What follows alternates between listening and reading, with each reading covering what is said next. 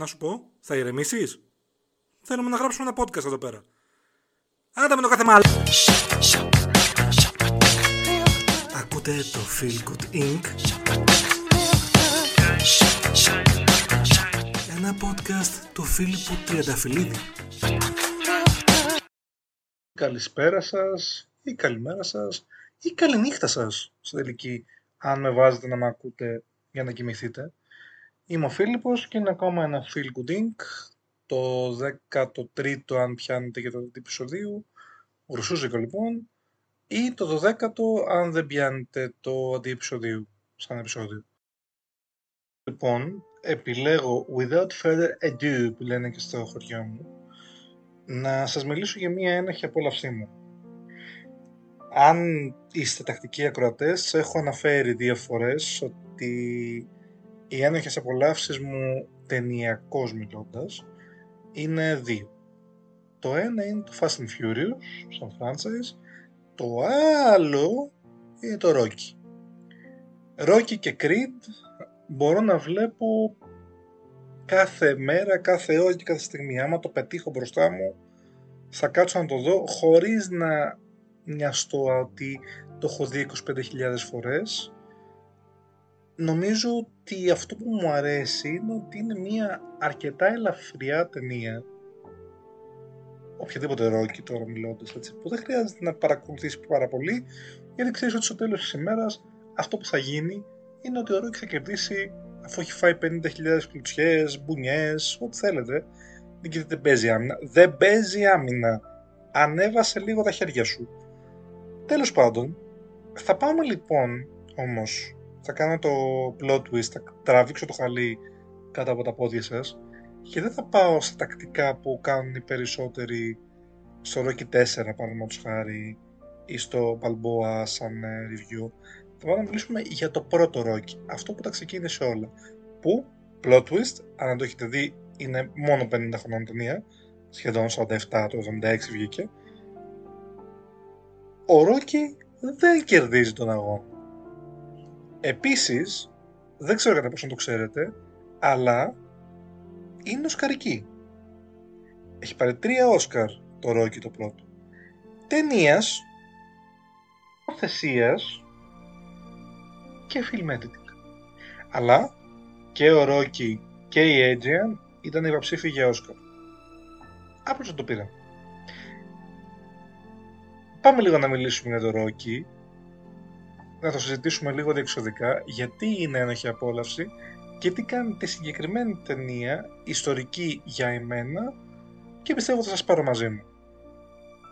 Αρχικά λοιπόν για όποιον δεν ξέρει την ιστορία του Ρόκι, η το concept είναι ο εξής. Ο Ρόκι Μπαλμπόα είναι ερασιτέχνης πυγμάχος, ο οποίος προσπαθεί σιγά σιγά να ανέβει στην κατηγορία του, να φανεί, αλλά είναι, το κάνει ουσιαστικά για χόμπι, δεύτερο επάγγελμα, whatever, ό,τι θέλετε πείτε. Ο παγκόσμιος πρωταθλητής, ο Apollo Creed, είναι σε μια διαδικασία που θέλουν εμένα να του κανονίσουν ένα μάτς, αλλά όχι τόσο επικίνδυνο ώστε να χάσει τον τίτλο και τους έρχεται η ιδέα να κάνουν, να δουν τυχαία ένα όνομα ενός μικρού βεληνικούς ε, μποξέρ, ο οποίος θα είχε την ευκαιρία να γίνει από κανένας κάποιος πολεμώντας τον παγκόσμιο πρωταθλητή στο πολεμώντας. Ε, αγωνιζόμενος με τον παγκόσμιο πρωταθλητή στο ring. Και εντάξει, ουσιαστικά ο Απόλλω θα έκανε την πλάκα του και την προπόνησή του. Και ο κάποιος που θα ήταν ο τυχερός μεσαγωγικά να φάει το ξύλο της αρκούδας από τον παγκόσμιο πρωταθλητή θα γινόταν ένα πρωτοσέλιδο ή ένα τέλος πάντων σημαντικό σημείο της εφημερίδας της εποχής χωρίς να είναι ο τρομερός μποξέρ που θα μπορούσε να είναι πραγματικά στο πρωτοσέλιδο της εφημερίδας. Δηλαδή θα είναι για αυτόν μία φορά στη ζωή σου ευκαιρία, once in a lifetime, που λέει Αμερική. Τυχερός αυτής της ε, διαλογής είναι ο Ρόκι, ο οποίος συμφωνεί με τα πολλά να το τρέξω λίγο παραπάνω, να γίνει ο, ο αντίπαλος του Apollo Creed και να πολεμήσει εναντίον του στο ring. Μιλάμε για τώρα μια χαοτική διαφορά, είναι... Πώς να σας πω για να καταλάβετε όσο δεν έχετε δει το Rocky, δεν έχετε εικόνα από box. Είναι σαν να σε καλεί ο Μέση να παίξετε ένα μονό ή ο LeBron James ας πούμε.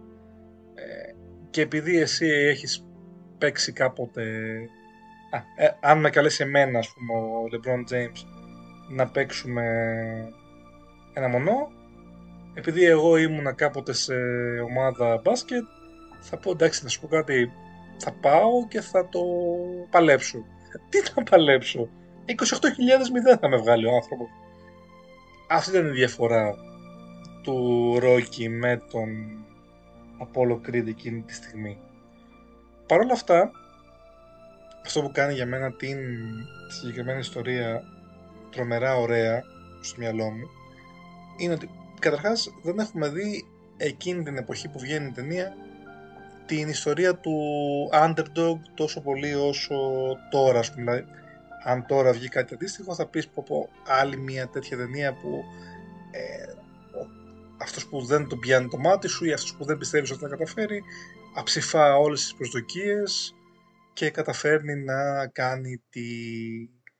να κερδίσει το top dog, το, το φαβορί, το οτιδήποτε. Πάντα αγαπάω αυτές τις ιστορίες, ειδικά στην πραγματική ζωή, στον αθλητισμό. Μου αρέσει πάρα πολύ όταν η σταχτοπούτα με πολλές αγωγικά καταφέρνει τη ζημιά στη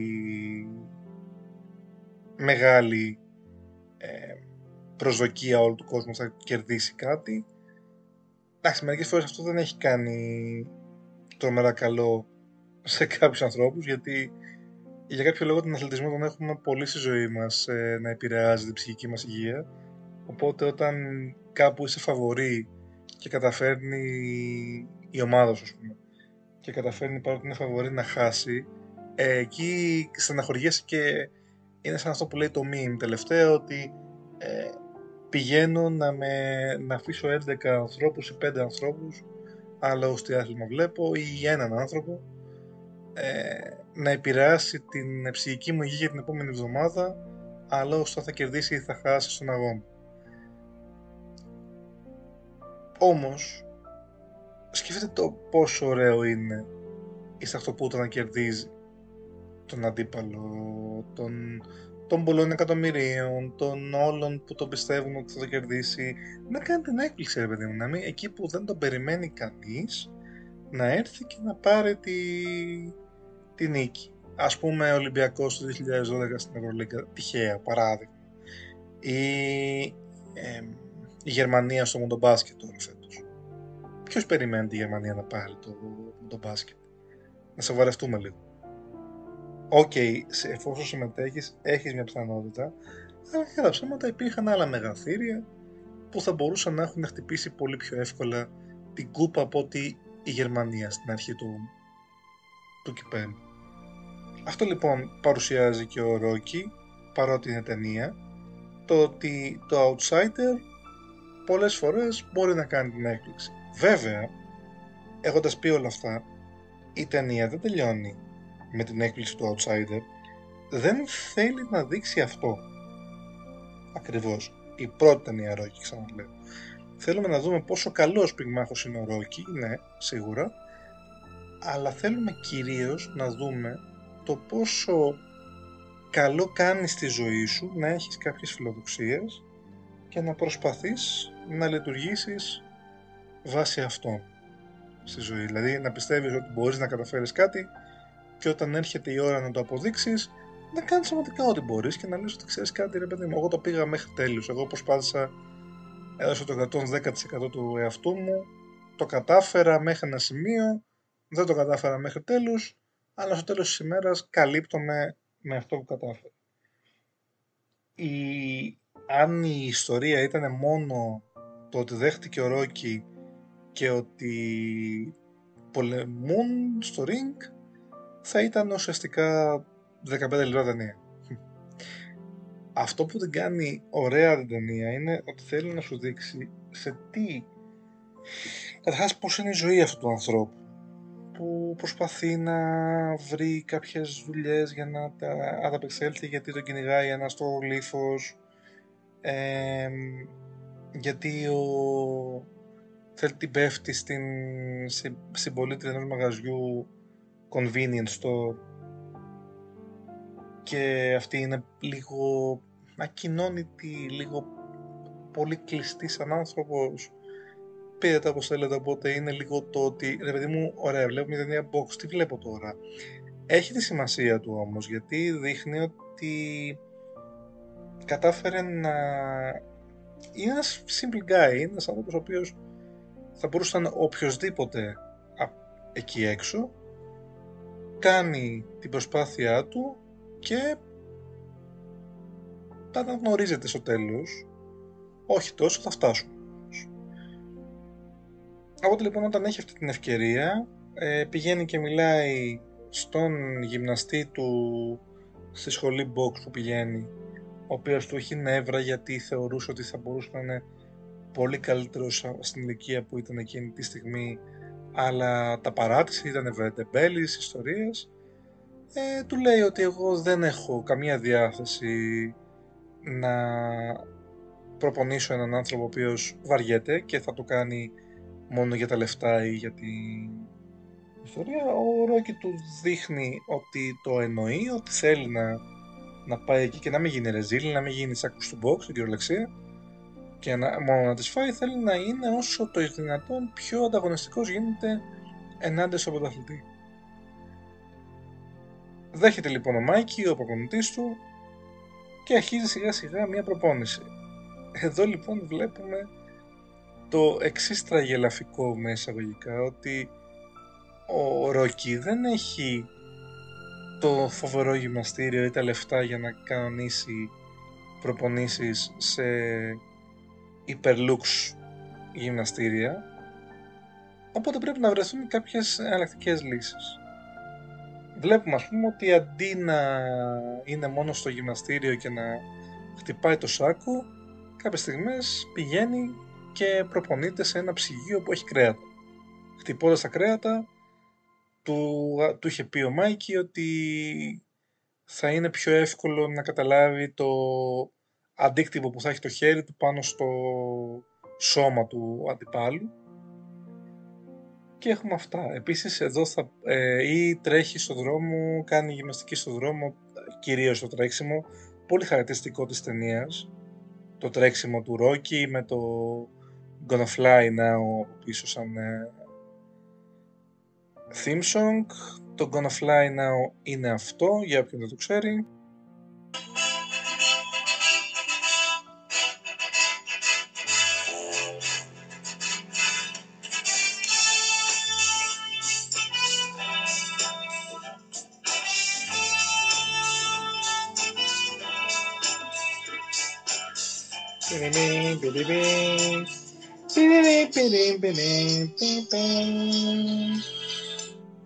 Ναι, αυτό.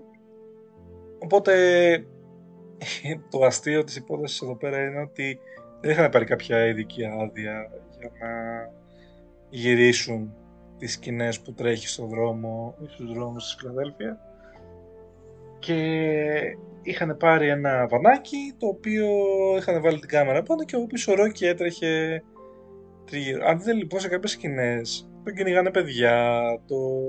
οι υπεραστικοί βλέπουν και λένε τι γίνεται εδώ πέρα.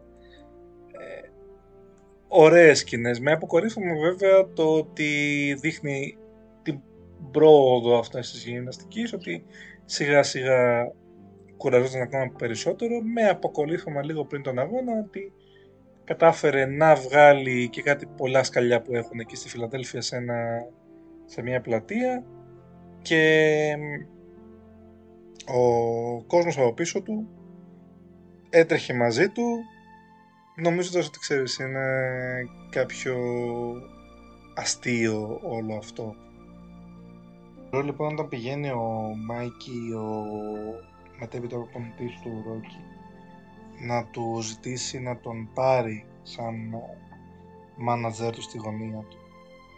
Ο Ρόκι είναι πολύ αντίθετος. Αυτά είναι και τα ωραία της ταινίας του. Δεν είναι μόνο το box σαν box. Είναι το ότι δείχνει λίγο τις ε, σχέσεις ε, από πίσω. Δηλαδή, ε, όπως ανέφερα προηγουμένως, ο Μάικη δεν τον είχε σε εκτίμηση τον ε, Ρόκι γιατί πίστευε ότι, δεν θα, ότι θα μπορούσε να είναι πολύ καλύτερος ξέρω από ό,τι ήταν. Γιατί δεν προσπαθούσε, γιατί ήταν τεμπέλης, γιατί, γιατί, γιατί. Όταν έχει την ευκαιρία λοιπόν ο Ρόκι να φανεί με τον Απόλο, ο Μάικη είναι αυτός που τον ε, προσεγγίζει για να γίνει προπονητής του. Και ο Ρόκι του λέει, ήθελα τη βοήθειά σου 10 χρόνια πριν. Πού ήσουν τότε; Ε, του κάτι ψιλομουρμουρίζει ο, ο Μάικη, καταλαβαίνει ότι δεν θέλει ο Ρόκι να τον βοηθήσει, φεύγει, υπάρχει ένα υπέροχο ξέσπασμα του Ρόκι όταν έχει φύγει και κατεβαίνει τις σκάλες ο, Ρόκι από το, ο Μάικη από το ε, διαμέρισμά του ε, που του λέει δεν θέλω τη βοήθειά σου ή, ή μάλλον τη θέλω, τη θέλω για όλη τη ζωή μου, όχι μόνο για το τώρα που ε, σε χρειάζομαι για τον Απόλο ήθελα, θέλω να μου βοηθήσεις να φύγω από το σπίτι γιατί βρωμάει. Θέλω να μου κάνεις το ένα, θέλω να μου κάνεις το άλλο. Θέλω, που ήσουν τότε να μην τα απολογώ αυτός ο, ο διάλογος, ο μονόλογος για κάποιο λόγο ήταν ε, όλο μια, ένας αυτοσχεδιασμός του Ρόκι του Σιλβέστα Σταλόνε ο οποίος να πούμε και εδώ ότι είναι ο σεναριογράφος της ταινίας. Ο Σιλβέστα Σταλόνε λίγο πριν δεχτεί μια, η παραγωγή να δημιουργήσει το Ρόκι ήταν στα όρια της στόχιας. Είχε ψάξει να πουλήσει το σκύλο του που παίζει στην ταινία ο σκύλος του γιατί δεν είχε λεφτά να του, να του πάρει φαγητό, δεν μπορούσε να το συντηρήσει. Και δέχεται την πρόταση που του κάνουν για 300.000 δολάρια αλλά με την περίπτωση να παίξει ο ίδιος στο πρωταγωνιστικό ρόλο. Και εκεί είναι και το η αρχή της μεγάλης καριέρας του Σλάι γιατί μιλάμε για ένα ρόλο που τον στιγμάτισε όσο κανένας άλλος. Δηλαδή δεν μπορείς να είσαι στο σαλόνι και να μην σκεφτείς ότι είναι ο Ρόκι. Και δεν μπορείς να σκεφτείς και το Ρόκι χωρίς το σαλόνι.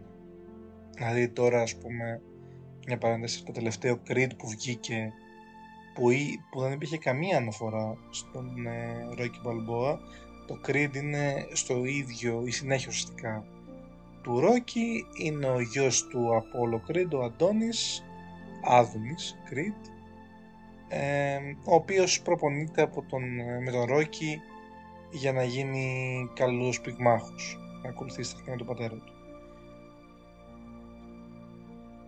Δεν υπήρχε καμία αμνία στο Ρόκι στο Creed 3 και νομίζω ότι είναι λίγο άδικο γιατί μιλάμε για ένα σύμπαν που δημιούργησε 100% σαλόνι και λειτουργήσε επειδή το αγαπούσε πραγματικά. Οπότε το να μην τον έχεις καθόλου σαν αναφορά γιατί δεν υπάρχει Ρόκι, έστω ότι πέθανε ρε παιδί μου. Είναι κρίμα, είναι άδικο για, τον, για το τι έχει κάνει ο Σιλβέστα Σταλόνε σε αυτό το franchise και για αυτό το franchise και ότι αυτό το franchise είναι ο Σταλόν. Ε, Παρ' όλα αυτά, προχωράμε. Αυτό το έχει πει λοιπόν, το, έχει βγάλει το άχτη του ο Σταλόνε για το, ο Ρόκι, συγγνώμη, για στον Μάικη ότι δεν τον είχε βοηθήσει πριν από 10 χρόνια που τον χρειαζόταν, ότι δεν τον βοηθούσε γενικότερα, ότι είναι σε ένα σπίτι που βρωμάει, όλα αυτά τα ωραία. Δείχνει η συνέχεια της κάμερας είναι ότι φεύγει ο, ο Μίκη, βγαίνει στην, στο δρόμο και ο, ο Ρόκι μετά από, λίγο, μετά από λίγα δευτερόλεπτα τρέχει από πίσω του για να του ζητήσει. Δεν μας ε, δείχνει τι υπόθηκε ακριβώς, η κάμερα είναι μακριά, απλώς τους βλέπουμε στον ορίζοντα ότι μιλάνε, ότι κάνουν μια χειραψία και έκτοτε ξεκινάει η προετοιμασία από τον Μάικη για, το, για τον αγώνα. Όσον αφορά την... Αυτό είναι το ένα βασικό κομμάτι της ε, ταινίας και η προπόνηση του Ρόγι και το άλλο είναι το ρομάτζο με την Adrian. Η Adrian ήταν ένας πολύ κλειστός άνθρωπος, ε, που τελικά δεν ήταν ε, convenience store, λάθος είπα στην αρχή. Ήταν σε ένα pet shop δούλευε η Adrian. Ο άβολες στην αρχή οι σκηνές γιατί ο Ρόκι προσπαθεί πολύ να την ανοίξει η Adrian δεν μιλάει πολύ βλέπεις δηλαδή ένα φλερτ που θέλει το χρόνο του λίγο για να το συντηρήσει και επειδή ξέρεις ότι βλέπεις μια ταινία box που έχει την προπόνηση, έχει τον αγώνα που έρχεται κλπ. Στην αρχή δεν σε πολύ νοιάζει, αλλά είναι σημαντικό για την εξέλιξη του Ρόκι, γιατί έχοντας πλέον και την Adrian στη ζωή του, γιατί εντάξει, όλα, όλα καλά πηγαίνουν και προκύπτει το ρομάτζο, ε, έχει κάποιο λόγο να προσπαθεί. Δηλαδή πριν, αν πάλευε μόνο για τον ίδιο, όπως είπε ο Μάικη ήταν τεμπέλης, δεν έκανε την προσπάθεια που, που έπρεπε, ενώ τώρα είχε κάποιον να πολεμάει για, για, για εκείνο στη ζωή του. Οπότε είχε κάποιο στόχο, είχε κάποιο βαρύδι η, η προπόνηση για να δείξει στην Adrian ότι αυτό που κάνει το κάνει και για εκείνον αλλά και για εκείνη γιατί θέλει να έχει έναν άξιο άντρα στο πλευρό της Adrian. Να μην τα πολυλογούμε αυτό είναι το concept του Rocky αυτό λειτουργεί πολύ γιατί εντάξει μετά το κάναμε υπερβολικά πολύ το δεν μπορείς να το κάνεις Ρόκι, δεν θα τα καταφέρεις, είναι πολύ κακός ο αντίπαλος, είναι σκληρός, είναι δύσκολος. Είναι η πρώτη φορά που γίνεται κάτι τέτοιο. Είναι το πρώτο, η πρώτη ταινία, οπότε δεν το έχουμε ξαναδεί. Δεύτερον, όντως δεν τα καταφέρνει. Απλά προσπάθησε υπερβολικά πολύ και τα κατάφερε να χάσει μένα, αλλά με το λεγόμενο split decision, όταν ένας αγώνας box φτάσει μέχρι τον τελευταίο γύρο και δεν υπάρχει ότι κάποιος έπεσε κάτω και δεν μπορεί να συνεχίσει το λεγόμενο knockout οι κριτές αναλαμβάνουν να ε, αποφασίσουν αναλόγως στο πώς πήγε ο αγώνας μέχρι εκείνη τη στιγμή σύμφωνα με αυτούς ποιος είναι ο νικητής.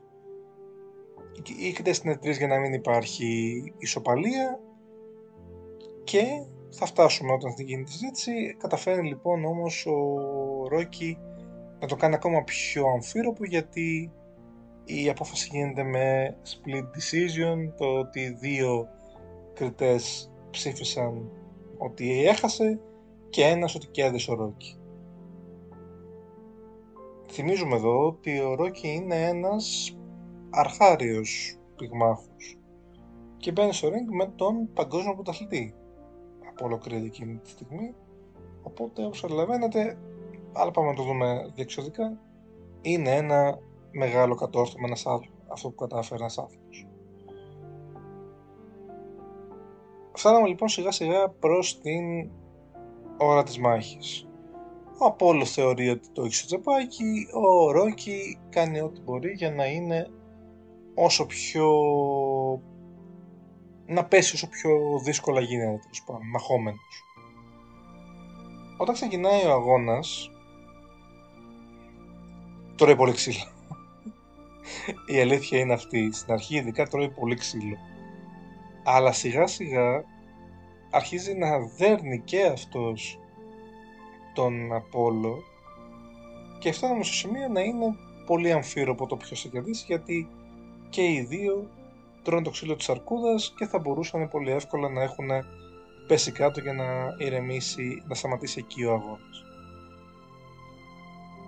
Αυτό που πάντα γελάω βλέποντας τις ταινίες Rocky είναι ότι εντάξει, δεν είναι πραγματικό μεσαγωγικά box γιατί κανένας από τους δύο αντιπάλους δεν παίζει την άμυνά τους, δεν μπαίνει πιο προσεκτικά στη μάχη, να προσέχει τα νότα του, να σηκώνει τα χέρια του να μην τρώει την πουνιά όλοι στο πρόσωπο.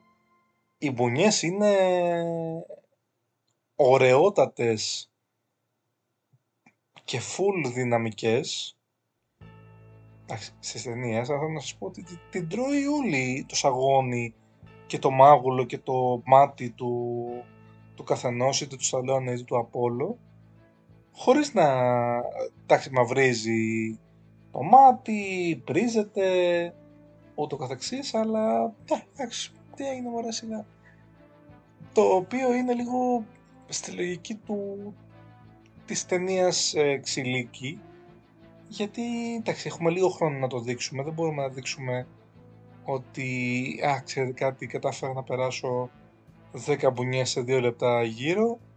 Βλέπουμε πολύ ξύλο, πολύ γρήγορα. Μπαμ, μπαμ, μπουμ, μπαμ, μπιμ, μπαμ, μπομ. Φτάνουμε 14ο γύρο, κανείς από τους δύο έχει πέσει μια φορά ο Ρόκι, έχει πέσει μια φορά ο Απόλλω. Δεν έχουν καταφέρει όμως να τους ρίξουν κάτω και να μετρήσει μέχρι το 10 διετής ή να αποφασίσει ότι δεν μπορεί να συνεχίσει. Οπότε φτάνουμε στο τελευταίο γύρο, πολύ ξύλο. Προς το τέλος ο Ρόκι δείχνει να έχει πάρει το, το πάνω χέρι και ρίχνει συνεχόμενες στον Απόλο. Το καμπανάκι έρχεται για να σώσει την κατάσταση γιατί μόλις χτυπήσει το καμπανάκι σταματάει η όλη φάση. Ο Απόλο αγκαλιάζει με εισαγωγικά σταματάει δηλαδή τον ε, Ρόκι ενώ τον αγκάλισε σε φάση πώς ρε ψηλέ μου τι έγινε, πόσους, πόσους κατσόκοψες έτσι; Ε, τον Ρόκι του λέει στο αυτή δεν υπάρχει, δεν θα υπάρξει rematch. Και εκεί για μένα νομίζω ότι αυτό είναι το απάβγασμα του τι το κάνει από τις αγαπημένες μου σκηνές και ταινίες και οτιδήποτε είναι ότι ο Ρόκι του λέει δεν θέλω, δεν θέλω rematch. Εγώ αυτό που ήθελα το κατάφερα. Έφτασα. I went the distance γιατί το που βάλαμε πριν το ε, Gonna Fly Now το δεύτερο κομμάτι της ε, ταινίας είναι το Going the Distance που παίζει από κάτω όσο μιλάμε. Οπότε ε, κατάφερα, έφτασα μέχρι εδώ δεν έγινε ρεζίλ, το πάλεψα μέχρι τέλους. Μάλλον θα χάσω, δεν με νοιάζει. Εγώ αυτό που κατάφερα είναι να το να, να αποδείξω στον εαυτό μου ότι μπορώ να το κάνω.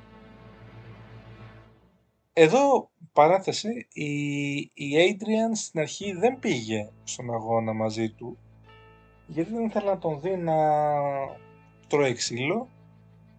Όμως συνέχεια επειδή βλέπει τον αγώνα και επειδή βλέπει ότι είναι αμφίροπος αποφασίζει ότι θέλει να πάει στο γήπεδο να τον δει στο ring. Φτάνει λοιπόν και μπαίνει μέσα όταν έχει τελειώσει ο αγώνας και ο Ρόκι ξεκινάει αφού έχει πει ε, έχει τελειώσει ο αγώνας έχει, του έχει πει ο Απόλλω ότι δεν θα υπάρξει rematch. Αρχίζει να φωνάζει την Adrian γιατί την θέλει ε, εκεί μαζί του γιατί όπως είπα και πριν το έκανε και για εκείνη το έκανε και για την αυτό του και βγήκε πιο δυνατός από όλο αυτό.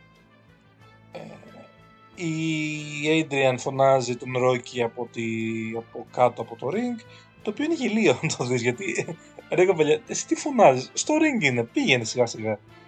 Ο άλλος δεν σε βλέπει που είναι, είναι και... Που, αν τον δείτε, το μεταξύ τώρα έχει, έχει γεράσει λίγο άσχημα το make-up εκεί, γιατί είναι... Λες και είναι κουνάβι ο, ο Σταλόνε με τα μαυρισμένα μάτια και τα πρισμένα και καλά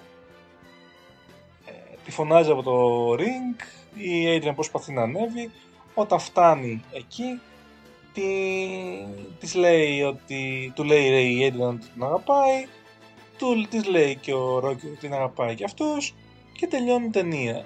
Έχουμε μάθει ότι δεν κέρδισε ο Rocky, ότι κέρδισε με split decision όπως είπαμε πριν ο Apollo.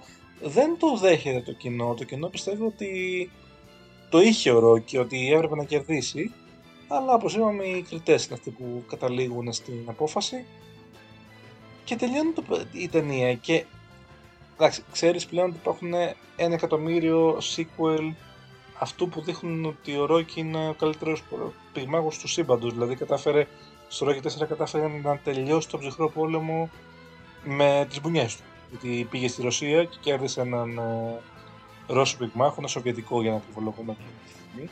Και όχι μόνο τον κέρδισε, κάποια στιγμή ήταν τόσο καλός που κατάφερε να κάνει το κοινό να τον στηρίζει κιόλας, που ήταν μόνο Ρώσοι, έτσι, μόνο Σοβιετικοί.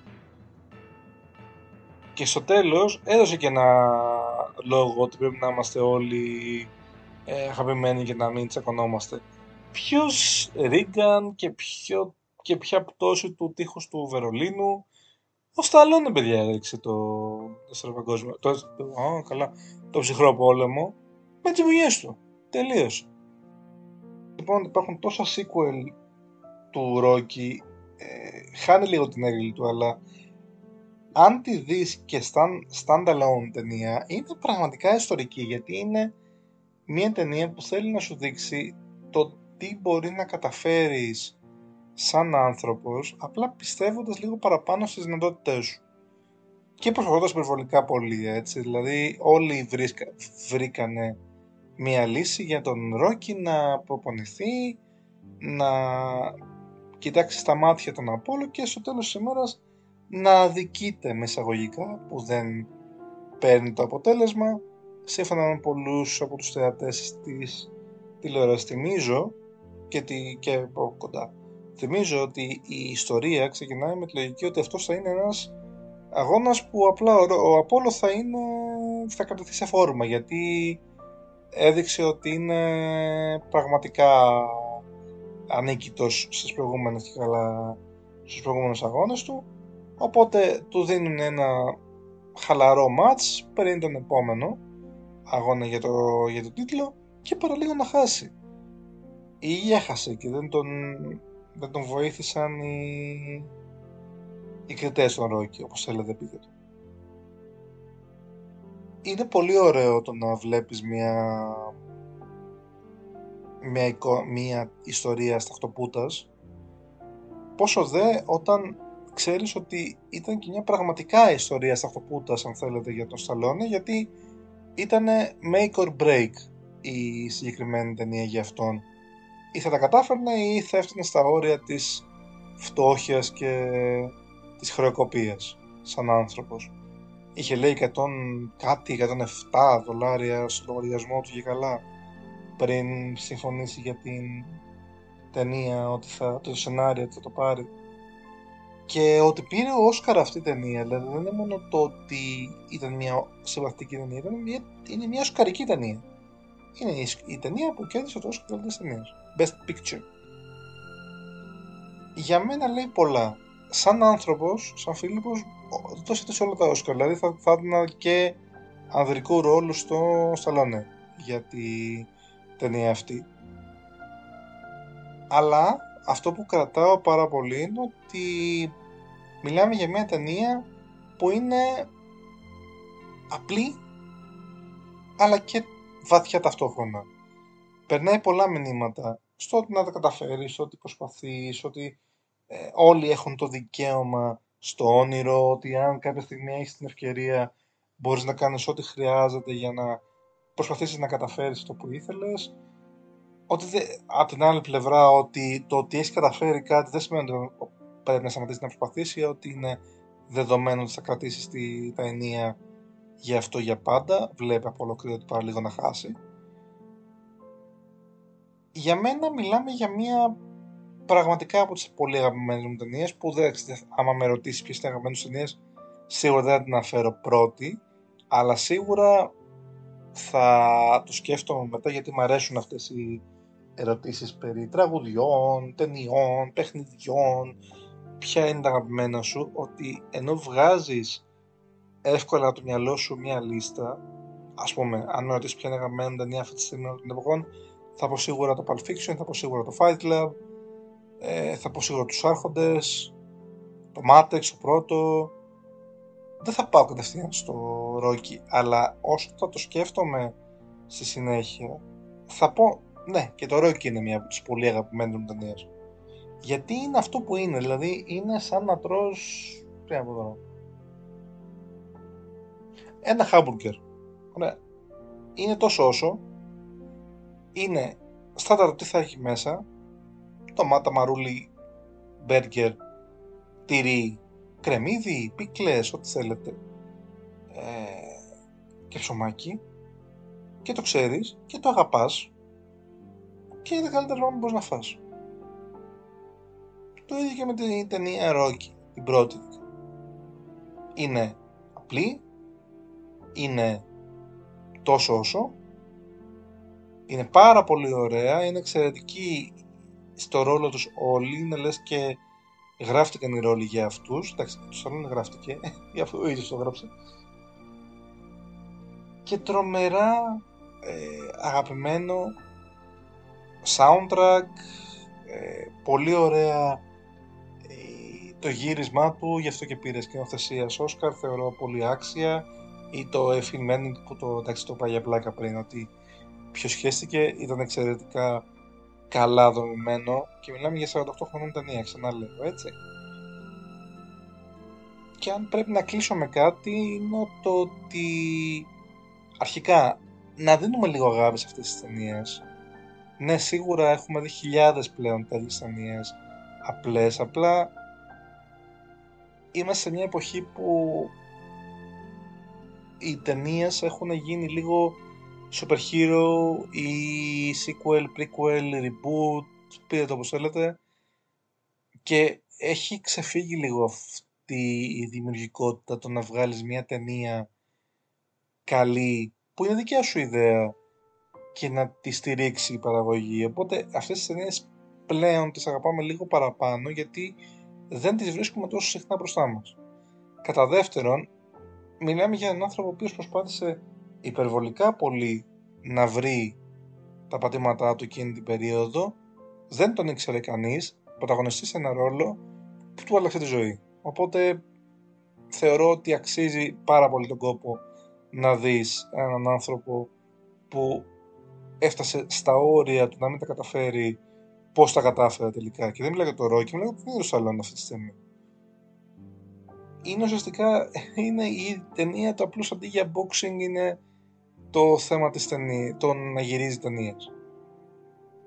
Η όλη φάση με το Ρόκι. Έφτασε από τον Αδύρ στο Zenith σε μια στιγμή.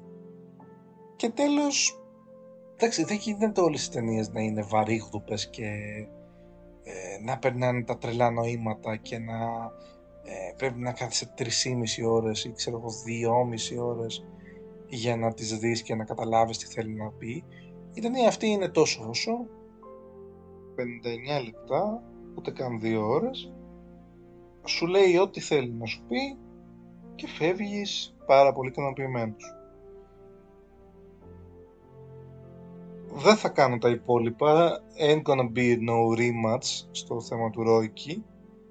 Απλά νομίζω ότι αν πρέπει να, να πω μια ταινία που πρέπει να δείτε από τις πάνω από 10 για να μην το πολύ μετράμε τώρα αυτή τη στιγμή ταινίες του σύμπαντος του Ρόκι Σίγουρα πρέπει να δείτε την πρώτη. Πρώτον γιατί είναι η μόνη οσκαρική. Δεύτερον γιατί είναι το ξεκίνημα του θρύλου. Και τρίτον γιατί ουσιαστικά εμένα μου αρέσει αυτό το concept ότι τελικά έφτασε στην πηγή αλλά νερό δεν ήπια γιατί στο τέλος της ημέρας δεν ήθελε αυτό, το ξαναλέω. Δεν ήθελε ο Ρόκη στην πρώτη ταινία να πάρει τον τίτλο του Ήξερε τις δυνάμεις του Απλά ήθελα να δείξει ότι μετράει. Ήθελα να δείξει ότι δεν είμαι εκεί για να κάνω το κορόιδο και να τις φάω από τον παγκόσμιο πρωταθλητή. Έφυγε με τους δικούς του όρους. Είναι ε, αυτό που ας πούμε λέγανε και για τους, για, στον πόλεμο. Φεύγανε με το χαμόγελο στα χείλη, ξέρω εγώ, ή φεύγανε με, τη, ε, με το κεφάλι ψηλά. Δεν φεύγανε άμα τους σκότωνε αυτό, δεν φεύγανε με την πλάτη γυρισμένη έπεσε με τους δικούς του όρους. Και αυτό ήταν το podcast για το Ρόκι, την πρώτη ταινία του Σιλβέστα Σταλόνε σαν Ρόκι, την Οσκαρική με τα τρία Όσκαρ, το ξεκίνημα ενός τρομερού franchise, το οποίο αγάπησε πολλοί κόσμος, εγώ κυρίως, και αυτό και το συζητάω. Θα ακολουθήσουν κάποια επεισόδια ακόμα της, των αγαπημένων μου πραγμάτων στη... στην καθημερινότητά μου, στη ζωή μου, πείτε το όπως θέλετε, που δεν είναι απαραίτητο. Δηλαδή, πώς να σας πω, δεν θα μιλήσουμε ας πούμε, για το παγωτό, τι είναι το αγαπημένο μου. Νομίζω ότι είναι για πολλούς ανθρώπους, δεν αλλάζει κάτι. Εγώ θέλω να δείξω με, τις, με, τα, με τα επόμενα podcast κάποια, κάποια κομμάτια του εαυτού μου γιατί αυτό το μήνυμα περνάει ωραίο και μου αρέσει και εμένα. Θέλω να το περνάω και εγώ στον εαυτό μου ότι θα πάω να δείξω 100% το ποιος είμαι και τι αξίζω. Και να καταφέρω τα κατάφερα, να τα καταφέρω. Εγώ προσπάθησα και τα έκανα. Έπεσα με τους δικούς μου όρους αν θέλεις ε, στη ζωή μου και στην προσωπική και στην επαγγελματική. ε, θα πάρω λοιπόν αυτές τις ένοχες με εισαγωγικά απολαύσεις και θα τις συζητήσω εδώ μαζί σας είστε ε, more than welcome να μου πείτε τις δικές σας απόψεις, να μου πείτε τις δικές σας ένοχες απολαύσεις και να τις συζητήσουμε μαζί αν θέλετε ή να μου δώσετε κάποιες προτάσεις για επόμενα επεισόδια. Μέχρι την επόμενη φορά, ήμουν ο Φίλιππος, ήταν το Feel Good Inc. Adrian! I did it! Καλό βράδυ.